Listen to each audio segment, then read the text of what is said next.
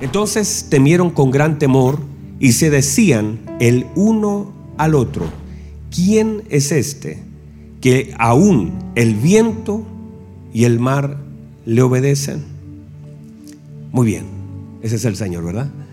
Tomen asiento, por favor. Estamos en la distorsionada imagen de nuestro Señor Jesucristo. Vamos a ver durante este día el capítulo 37, 38, 39 y 40, hablando acerca de los discípulos del Señor con algunas lecciones que debemos aprender que van desde la distorsión hasta la formación. Bueno, no sé si está haciendo un poquito ya de calor, ¿verdad? Como que ¿verdad? Como que podría apagar, hijo, los, los aires, apague, por lo menos el calorcito. De alguna forma, a, través de estos días anteriores, hemos estado hablando acerca de la importancia y necesaria formación de la vida del creyente. Y para eso también hemos hablado de la conciencia de la deformación, porque si uno no es consciente que está mal, entonces ni orar puede. O sea, la primera cosa para poder generar ciertos cambios es la conciencia de aquellas cosas que están mal. Por eso nadie puede arrepentirse de un pecado que no reconoce. No podemos arrepentirnos de pecados que no reconocemos. O sea, usted estaría tratando de orar al Señor por algo que no le genera nada. Y muchas veces eso es lo que pasa. La gente nos lleva a ver nuestro pecado, pero nosotros no somos capaces de reconocerlo. Entonces yo no puedo arrepentirme de un pecado que no puedo ver o que no reconozco. La obra del Espíritu Santo en la vida de la iglesia y una de las tareas del Espíritu Santo es mostrarnos la verdadera condición en la que estamos y con eso finalmente poder llevarnos al arrepentimiento porque hemos fallado al Señor. Finalmente eso fue lo que hizo en la vida del hijo pródigo. La Biblia establece que él dice que volviendo en sí, dijo, ¿qué estoy haciendo acá? El problema es que durante todo el tiempo avanzó, caminó, comió, trató de comer, hasta que en un momento el velo se le mueve y él puede ver su condición. Entonces, viendo su condición, ahora puede hacer algo, pero no podemos hacer nada si no vemos. Por eso es tan importante el que podamos ser conscientes de aquellas cosas que nuestra vida está mal y eso es una obra del Espíritu Santo. Es más, uno podría decirle a la gente, usted sabe que está mal y la gente va a decir, sí, estoy mal, pero no hacer nada con eso. Por eso para poder ser formados debemos también identificar las deformaciones. Y a veces la única forma es poder mirar cómo es la imagen correcta. Por eso la imagen de nuestro Señor Jesucristo debe ser tan clara en la vida de la iglesia, porque mirando la imagen de Él, nosotros somos formados a la imagen. Alguien diga amén. Nosotros somos formados a qué? A la imagen. Nosotros fuimos formados a la imagen del Señor.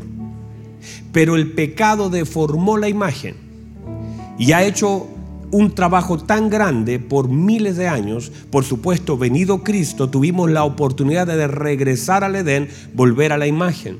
Pero a lo largo de la vida, muchas veces, llegado Cristo a nuestro corazón, nuestra vida es transformada, pero ahora lo que debe ser es formada. Una cosa es la transformación y otra cosa es la formación. Hay cosas que serán transformadas y gran parte de la vida creyente es la formación, que eso no termina. La transformación es un momento de la vida. La formación es toda la vida. O sea, nosotros hasta el día de la venida de nuestro Señor Jesucristo estaremos siendo formados, porque hay cosas que corregir en nuestra vida y eso se le llama perfección. Somos perfeccionados porque somos imperfectos. Estamos siendo formados a la imagen del Señor Jesucristo y todos nosotros vamos camino. Ahora, ese, ese, ese problema es el gran problema de la iglesia.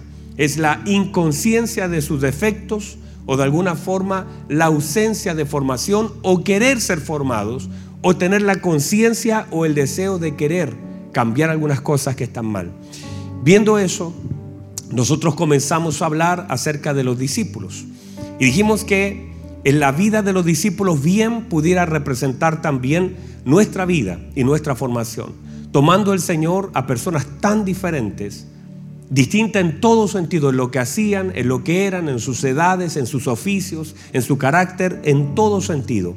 Pero Él tomó esas personas porque lo decíamos hace un par de días atrás, que tomar personas con un interés común es más fácil formarlas.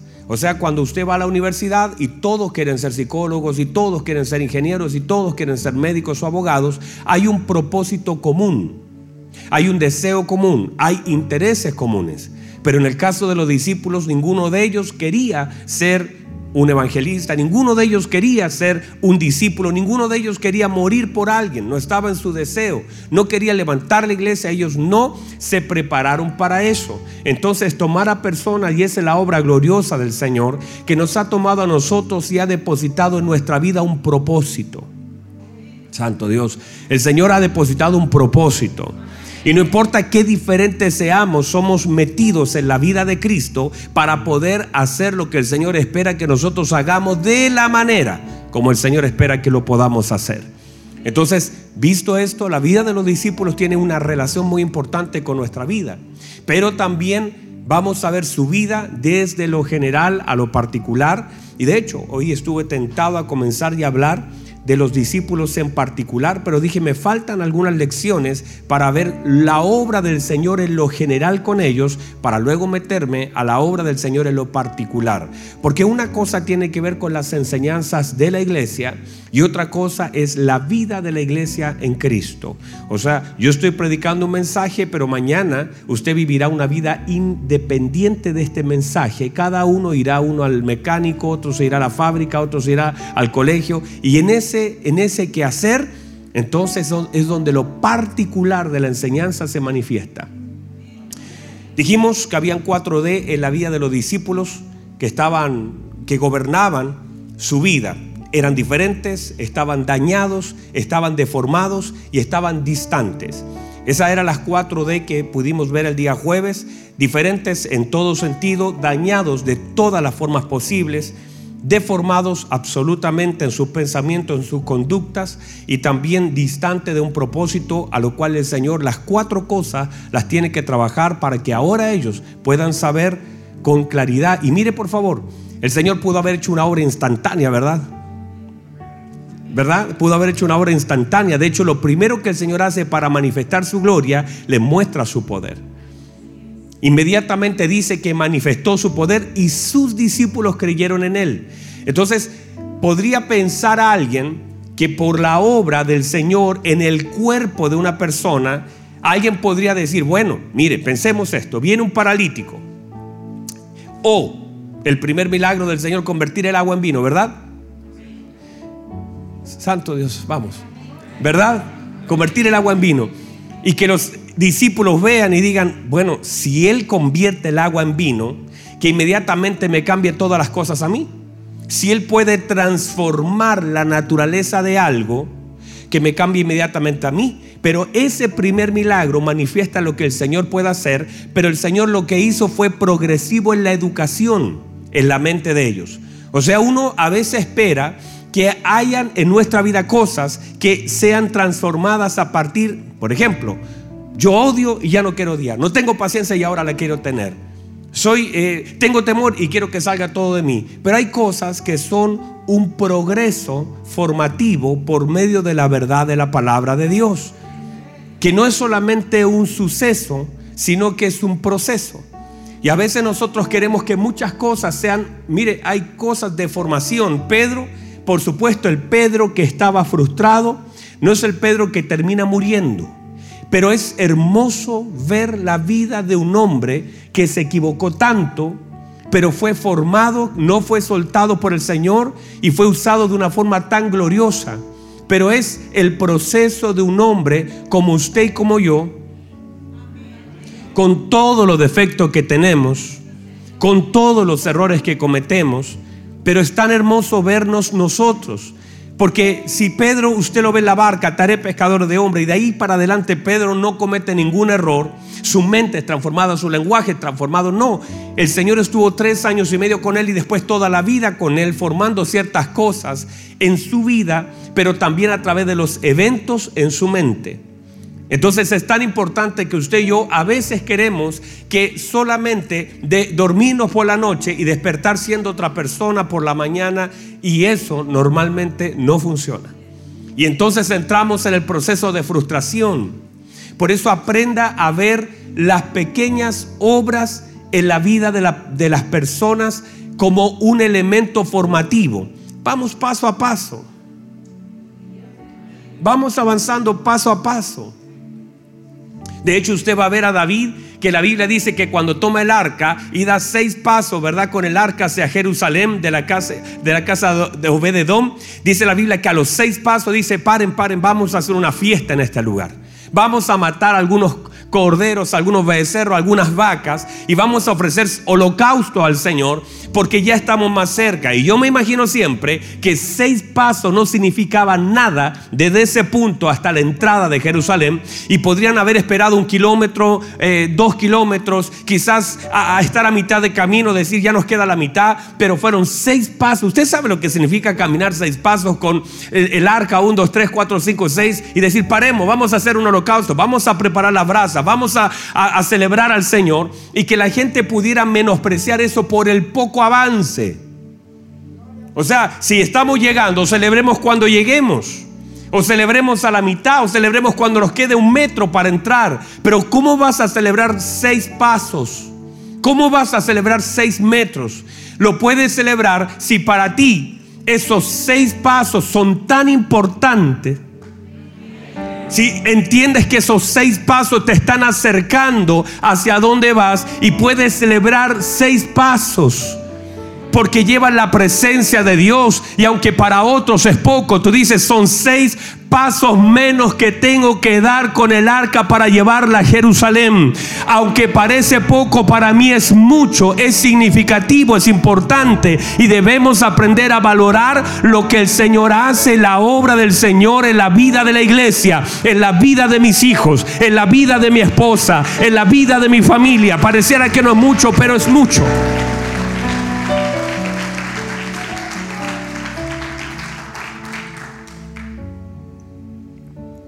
Piense lo siguiente. Cuando mi hijo por primera vez se puso en pie, tendría ocho meses tal vez cuando él se pudo parar, no caminó, solo estuvo en pie y luego se volvió hacia abajo. Es como todos los bebés, ¿verdad? Hacen eso, se afirman. Y le saqué, hermano, 450 fotos. Y las subí a Facebook y dije, mire mi hijo, mírenlo.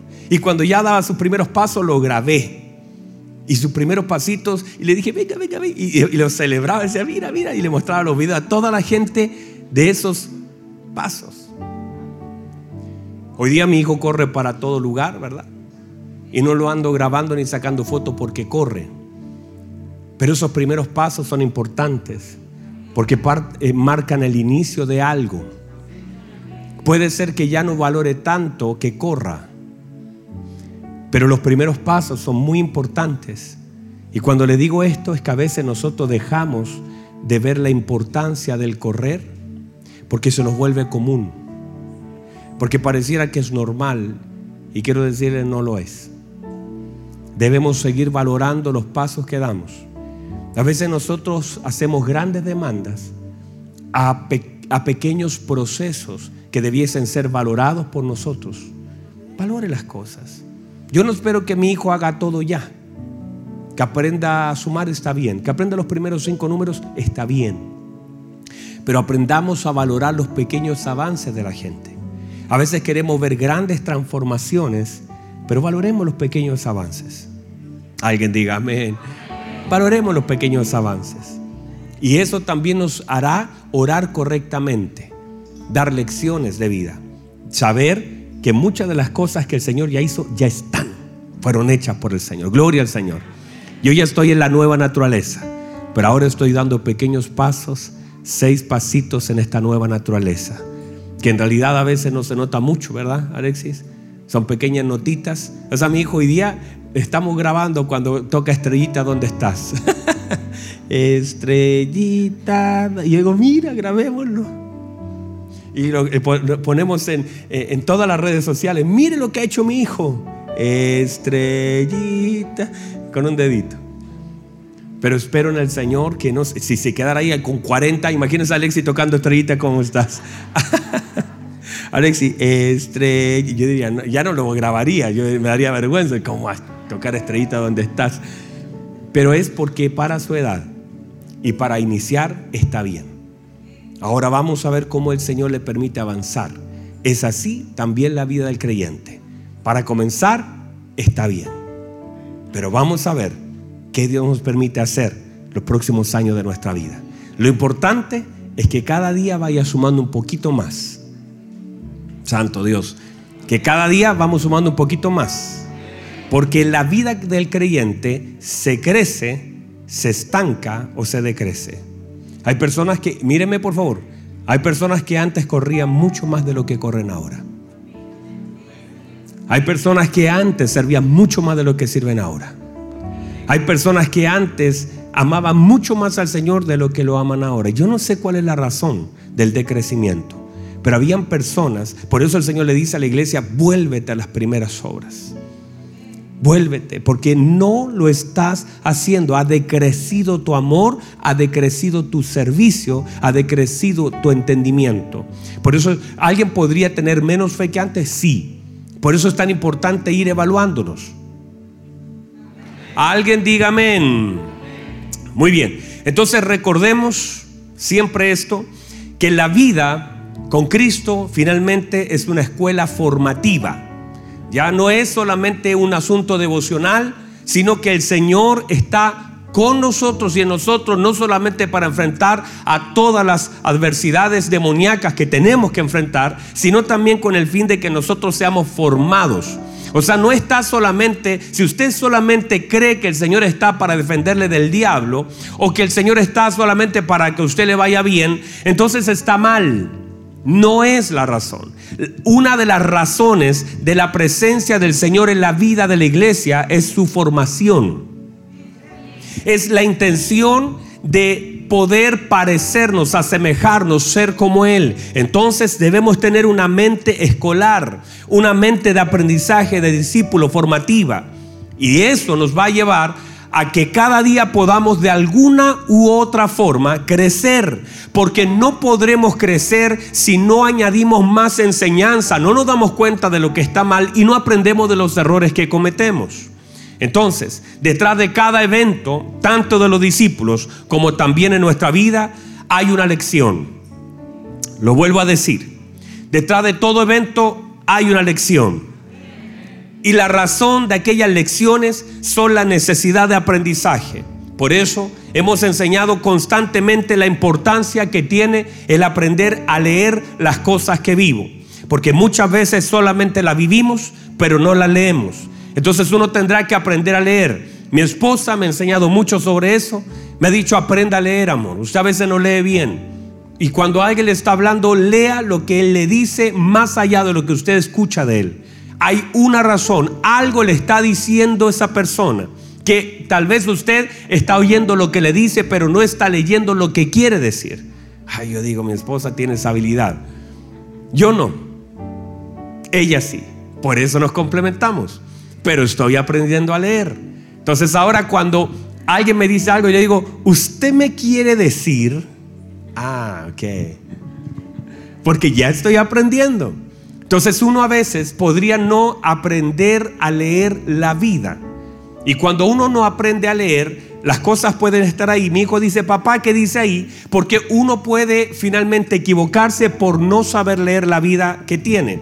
No leer a las personas. No leer cuando alguien está triste. No leer cuando alguien está molesto. No leer, no aprender. De hecho, incluso nuestra vida, muchos de nosotros somos analfabetos emocionalmente.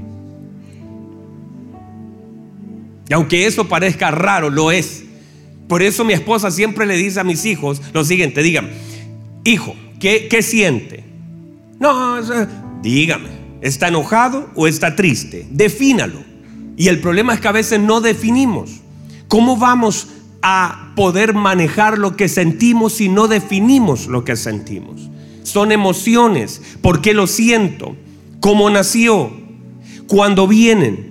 ¿Cómo puedo gobernar esas emociones? ¿Qué debo hacer aún sintiendo eso? Alguien diga amén. Entonces uno tendrá que pedirle dirección al Señor y al Espíritu Santo porque Él, hermano, el más interesado en nuestra formación es el Señor. Pero el segundo debemos ser nosotros, en que seamos formados, educados, no solamente llenarnos de conocimiento, sino de entendimiento. Entonces, muchas de las cosas que estos discípulos viven y esta, esta barca, la que estamos viendo, es una sala de clases. Y mientras yo leía esta, que usted seguramente la conoce, muchas veces lo ha leído, pero yo veía esto como una sala de clases. Y no quiero solamente quedarme en, lo devocional, decirle si estás en la barca, hermanos, si estás, no porque eso, eso suena bien y eso es un mensaje bueno evangelístico. Con este mensaje mucha gente ha llegado al Señor, pero quiero que vea lo formativo. De hecho, el Señor cuando está ahí no está haciendo un llamado porque estaba en el medio del mar. Entonces la intención es mucho más que alcanzar a otros, es formar a los que están en la barca. Es que la gente, mi amado hermano, entienda que hay eventos en la vida que tienen que ver con la formación de nosotros. Porque esa es la intención del Señor, que seamos formados. Diga conmigo, formación. Entonces vamos a meternos un poquito en la, en la barca. Número uno, diga conmigo conocimiento. Una de las lecciones de esta barca nos invita al conocimiento. De hecho, parte, eh, la parte final de los discípulos termina eh, este evento diciendo, ¿y quién es este? Puede ser que la razón del evento tenga que ver con el conocimiento que el Señor quiere que ellos tengan de Él. O sea, la intención de que puedan conocer. Decir quién es este es un indicativo de que no sé con quién camino. ¿Quién es este? O hay una revelación de algo que no conocía de Él. Por eso hay algunos eventos que vienen a manifestar algo que yo no conozco del Señor. Hay caras que yo no conozco de Él. Hasta que vivo cosas que nunca antes yo pude vivir. Entonces, aquellas cosas que vivimos manifiesta el conocimiento que tenemos, pero también aquello que hacemos manifiesta el entendimiento que tenemos. O sea, una cosa tiene que ver con el conocimiento, otra cosa tiene que ver con el entendimiento. A veces tenemos más conocimiento que entendimiento. El entendimiento nace a partir también del conocimiento, pero el entendimiento le da vida. El entendimiento es la vida del conocimiento. Usted podría conocer algo y no entender nada. Usted puede decir, como una vez una persona me invita, me dice, me compré este tremendo televisor. Y yo le dije, qué bueno, enciéndalo, veámoslo. Me dijo, no, no sé cómo se enciende. Lo tengo pero no sé usarlo. Y tenía un control plano que yo tampoco veía botones en él. Decía, ¿cómo se enciende esta cosa? Y tenía un sensor que uno le hacía así y se prendía. El tema es que era muy buen televisor, pero las personas que lo tenían no sabían manejarlo. El entendimiento no es solamente que yo conozco algo, sino que sé cómo funciona ese algo. ¿Sabe cuánta gente tiene vehículos en la casa que no sabe manejar?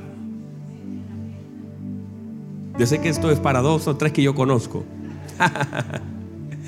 ¿Cuántas personas subutilizan las cosas que tienen? Porque simplemente no porque no las tengan, sino porque no tienen entendimiento de cómo funcionan. Tener un hijo no quiere decir mucho. Podríamos tener hijos y tener hijos mal y completamente dañados, porque tenerlos no nos vuelve padres, pero no quiere decir que los vamos a formar correctamente. Tener un matrimonio, toda persona cree que la experiencia es suficiente y no lo es. Hay gente que dice, no, si yo tengo 20 años, hay personas que han dañado cuatro o cinco relaciones. Hay personas que llevan años haciendo las cosas mal, por lo tanto la experiencia solamente es la repetición de ciertas cosas, pero no genera absolutamente nada más que repeticiones de eventos. Entonces la gente confunde la experiencia con la madurez. Y usted puede decir, tengo, de hecho alguien podría decir, tengo 20 años de experiencia y de verdad que la tiene, ha repetido los eventos. No quiere decir que lo haga bien, podemos estar constantemente haciendo las cosas mal. De hecho, podríamos nosotros caminar con el Señor y no conocerle. De hecho, los discípulos se meten en la barca con el Señor y de hecho lo llevan, lo despiertan, saben su nombre, saben dónde vive, saben lo que ha hecho, pero no le conocen. El hecho es que este evento manifiesta el poco conocimiento que tenían de Él lo real, lo genuino, lo verdadero de mi conocimiento se manifiesta, míreme por favor, no solamente en el tiempo que camino con el Señor, ni tampoco en lo que el Señor ha hecho en mí. Porque el Señor ha hecho más en mí de lo que yo mismo pueda entender. El Señor ha hecho más en nosotros. De hecho, muchas de las cosas que nosotros ni sabemos que Él ha hecho, sin saberla, Él ha hecho. Pero el conocimiento que tenemos del Señor no se manifiesta por lo que Él ha hecho en mí, sino lo que yo hago en Él. El verdadero conocimiento no se manifiesta en lo que Él hizo en mí, sino lo que yo hago en Él. Porque ahí está el problema. En que a veces teniendo todo lo que yo necesito, en realidad no soy capaz de hacer ni decir. Lo que digo es, Marta, Marta, no te he dicho que si crees verás la gloria de Dios. Sí, pero si hubieses estado acá, lo que ella dice manifiesta el poco conocimiento que tiene de un Señor que sirvió, que recibió en su casa, de un Señor que comió con él en su mesa, de un Señor que le habló de un Señor que le enseñó, de un Señor que le confrontó, que un Señor que le dijo que estaba afanada y turbada. María, por otro lado, es lo mismo, porque la voz de Marta fue más fuerte que la voz de María en el corazón de ella, que la voz de Jesús en el corazón de María. O sea, la voz de Marta, la influencia de Marta en el corazón de María fue más grande que la enseñanza de Jesús en la vida de María. Por eso María lo único que hace es repetir lo que su hermana ha dicho y está hablando mal. Pero la influencia de Marta es fuerte en la vida de María. Y el problema es que Marta sigue hablando. Y María a veces está hablando lo que está escuchando de María. A veces simplemente María repite lo que Marta habla. Marta. Marta. A veces nosotros repetimos lo que Marta, la mente, Marta está hablando. Marta, afanada, turbada, Marta. Y a veces María, María simplemente repite. Y a veces pareciera que todo lo que el Señor nos ha hablado no fuera suficiente porque Marta pasa más tiempo que el Señor en nuestra mente. Lamentablemente cuando nosotros hablamos, manifestamos lo que está gobernando nuestro corazón. Y en este caso, María, que estuvo a los pies del Señor, que eligió la buena parte, que fue defendida por el Señor, está oyendo mucho más la voz potente de Marta, porque Marta es dominante. Marta gobierna. Marta es fuerte. Y Marta dice, si hubieras estado acá, mi hermano no muere. María lo dice igual. Y lamentablemente muchas veces lo que nosotros decimos en realidad manifiesta el poco conocimiento que tenemos del Señor frente a las cosas que vivimos, frente a los escenarios que nos toca vivir. Entonces en la barca hay una lección que manifestar cuánto conocemos del Señor. O sea, míreme, la tormenta viene a manifestar el conocimiento que tenemos de Cristo.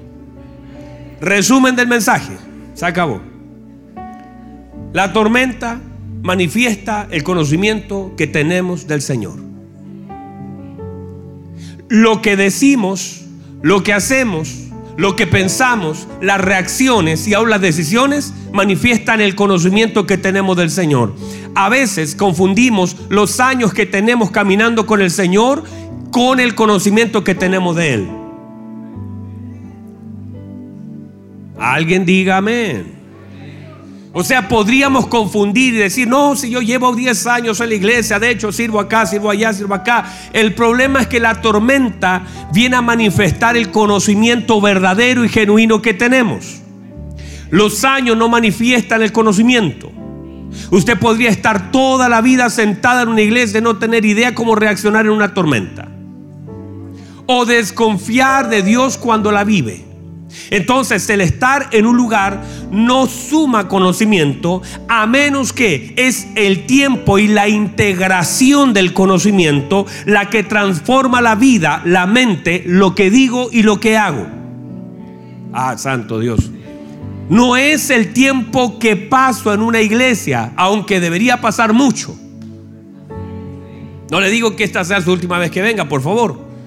Lo que digo es, que si estamos acá, cuánto de lo que Dios nos está enseñando lo integramos.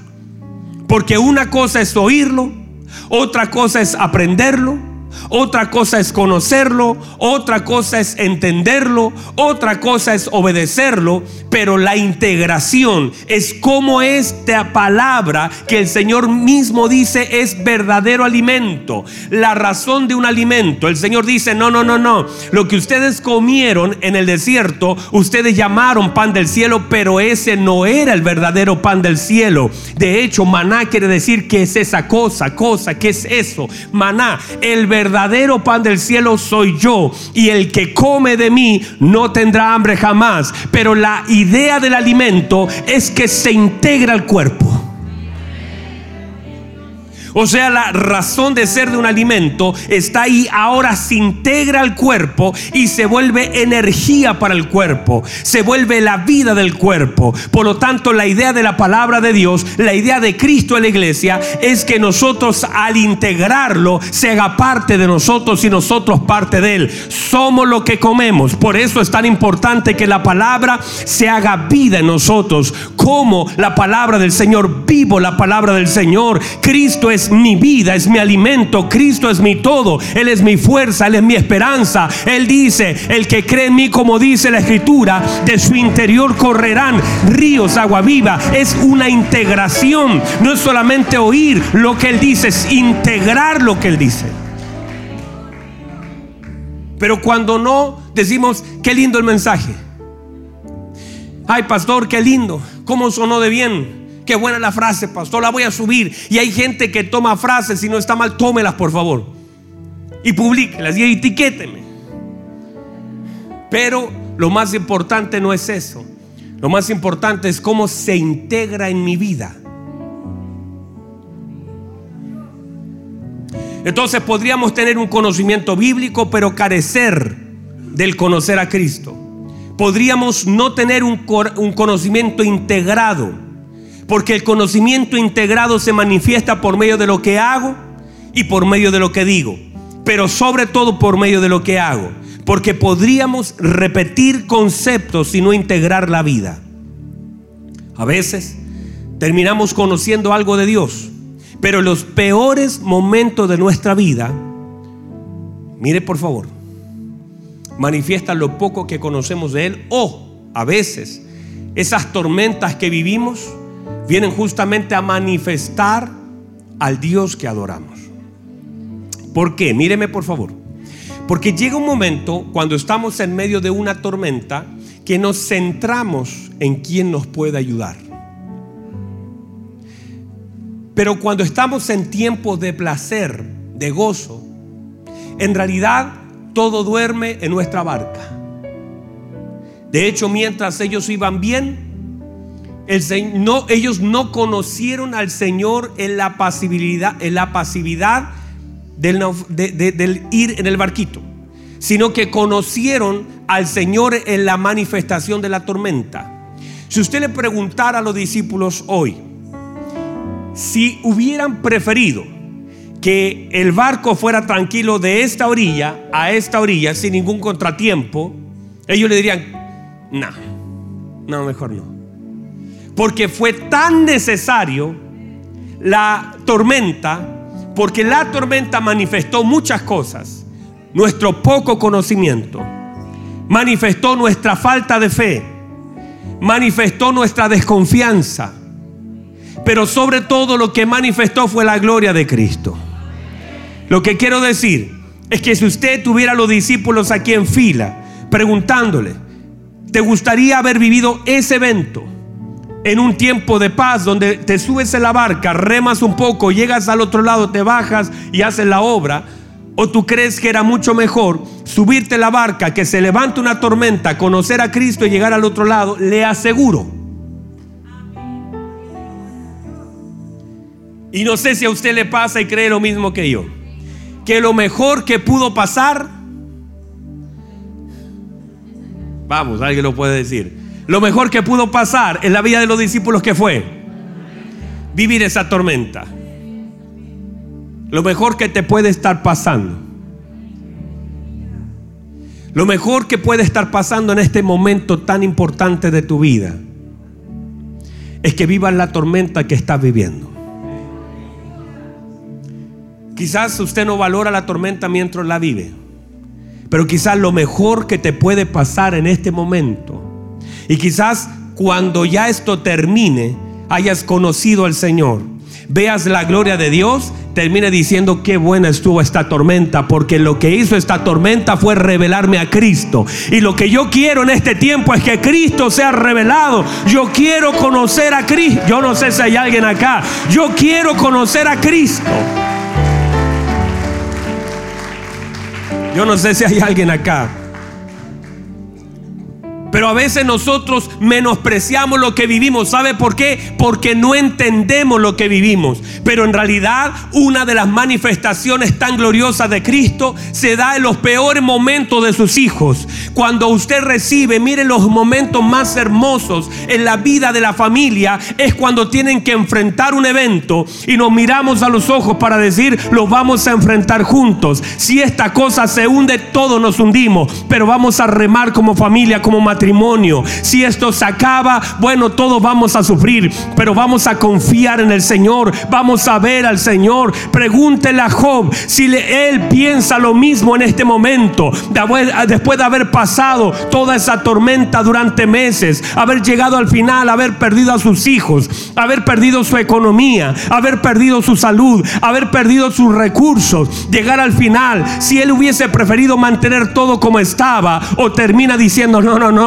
yo no hubiera cambiado nada de lo que viví. Gloria a Dios por las cosas que se me quitaron. Gloria a Dios por las cosas que perdí. Gloria a Dios por las cosas que se fueron de mí. Porque ahora conozco que usted todo lo puede. Que mi pensamiento yo no lo puedo entender. Hablaba lo que no entendía. De oídas te había oído. Más ahora mis ojos te ven. Más ahora te voy a preguntar. Más ahora. Ya yo no sé si hay alguien acá. Más ahora es el hecho de que cuando usted termina un proceso agradece por la revelación de Dios en medio de ese proceso y eso tiene tanto más valor que el mismo dolor porque la revelación de Cristo es mucho mayor al dolor que sentimos en un proceso de nuestra vida. Por eso cuando termina el proceso, lo que usted integró de aquel evento fue la gloria manifiesta del Señor que vale mucho más que el dolor que sentimos en el evento que tenemos que vivir. Póngase en pie, por favor. Yo no sé si hay alguien acá aún.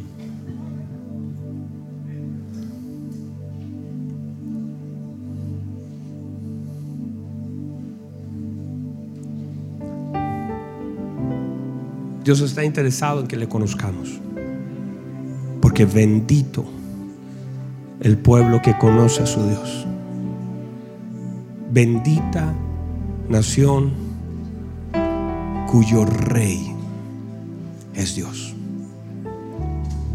El problema de todo esto, mi amado, es que a veces la forma en cómo conocer la grandeza del Señor es muy distante de la manera en cómo nosotros pensamos que deberíamos conocerle. Muchas veces nosotros valoramos mucho más el estar tranquilo que el conocimiento que podamos adquirir del Señor. El poder ver la gracia, la gloria, el poder de Dios es tan importante. Y cuando usted ama el conocer a Dios, la Biblia dice esto, no se gloríe el sabio en su sabiduría, no se gloríe el rico en su riqueza, no se gloríe el fuerte en su fuerza. Si en algo quieres gloriarte, gloríate en conocerme más. Porque esa es nuestra verdadera gloria. La verdadera riqueza de la iglesia está en el conocimiento integrado que tiene del Padre, la revelación del Hijo, la revelación del Espíritu Santo. Porque a la larga, mi querido hermano, eso es la verdadera riqueza. La iglesia la iglesia no, puede mostrar su riqueza porque tenga un buen parlante, un micrófono, una luz, o porque sean dos o tres o diez personas que se congregan. La verdadera riqueza de la iglesia está en el conocimiento que tengamos de Cristo. Cristo es el verdadero patrimonio de la iglesia. Por eso la Biblia dice Y lo dice así el apóstol Pablo. Mi Dios, pues, suplirá. Y eso es, hermano, es que no define lo que la iglesia necesitaba. Porque cada uno de nosotros necesita algo diferente. Quizás algunos de ustedes tienen que ver con su matrimonio. Para otros tiene que ver con sus hijos. Para otro tiene que ver con las finanzas. Para otro con la salud. Para otro con el tiempo. Para otro con el estrés. Para otro con mil cosas. Pero el apóstol Pablo define las necesidades con el suplir. Mi Dios pues suplirá. Y no tiene que ver con lo grande de la necesidad. No tiene que ver con las diferentes necesidades. No tiene que ver con el tiempo de cuánto ha estado la necesidad de mi vida, sino que el apóstol Pablo lo define todo así. El suplir de Dios. Independiente del tiempo, independiente de lo que sea, independiente del tamaño, mi Dios pues suplirá todo lo que os falte, conforme a sus riquezas en gloria en Cristo Jesús. Las riquezas de la gloria del Padre están escondidas en Cristo. Y cuando nosotros podemos definir y entender y conocer la riqueza de Cristo, en realidad las necesidades de nosotros pierden fuerza ante el conocimiento de la riqueza de Cristo. Cuando usted aprende a conocer las riquezas de Cristo, usted puede poner y ubicar sus necesidades como un asunto posible.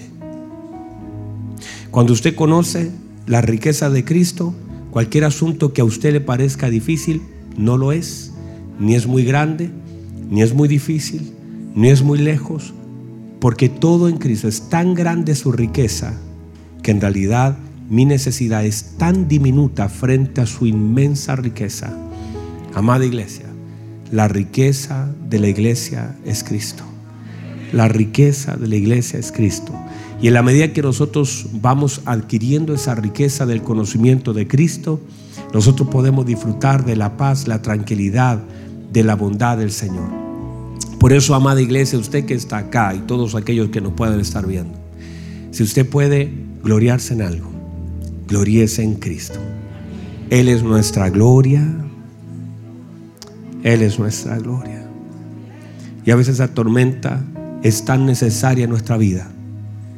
Porque la tormenta en sí nunca vino para destruirnos. Vino para revelarnos. Lo, mis carencias y sus riquezas. Lo poco que conozco y lo mucho que Él me ama. Así que en esta lección del barquito, mi amado, esta lección del barquito es muy necesaria para la iglesia. Aprenda a disfrutar de la tormenta, porque en esa tormenta usted no va a morir. Ay, alguien dígame, por favor. En esa tormenta usted no va a morir.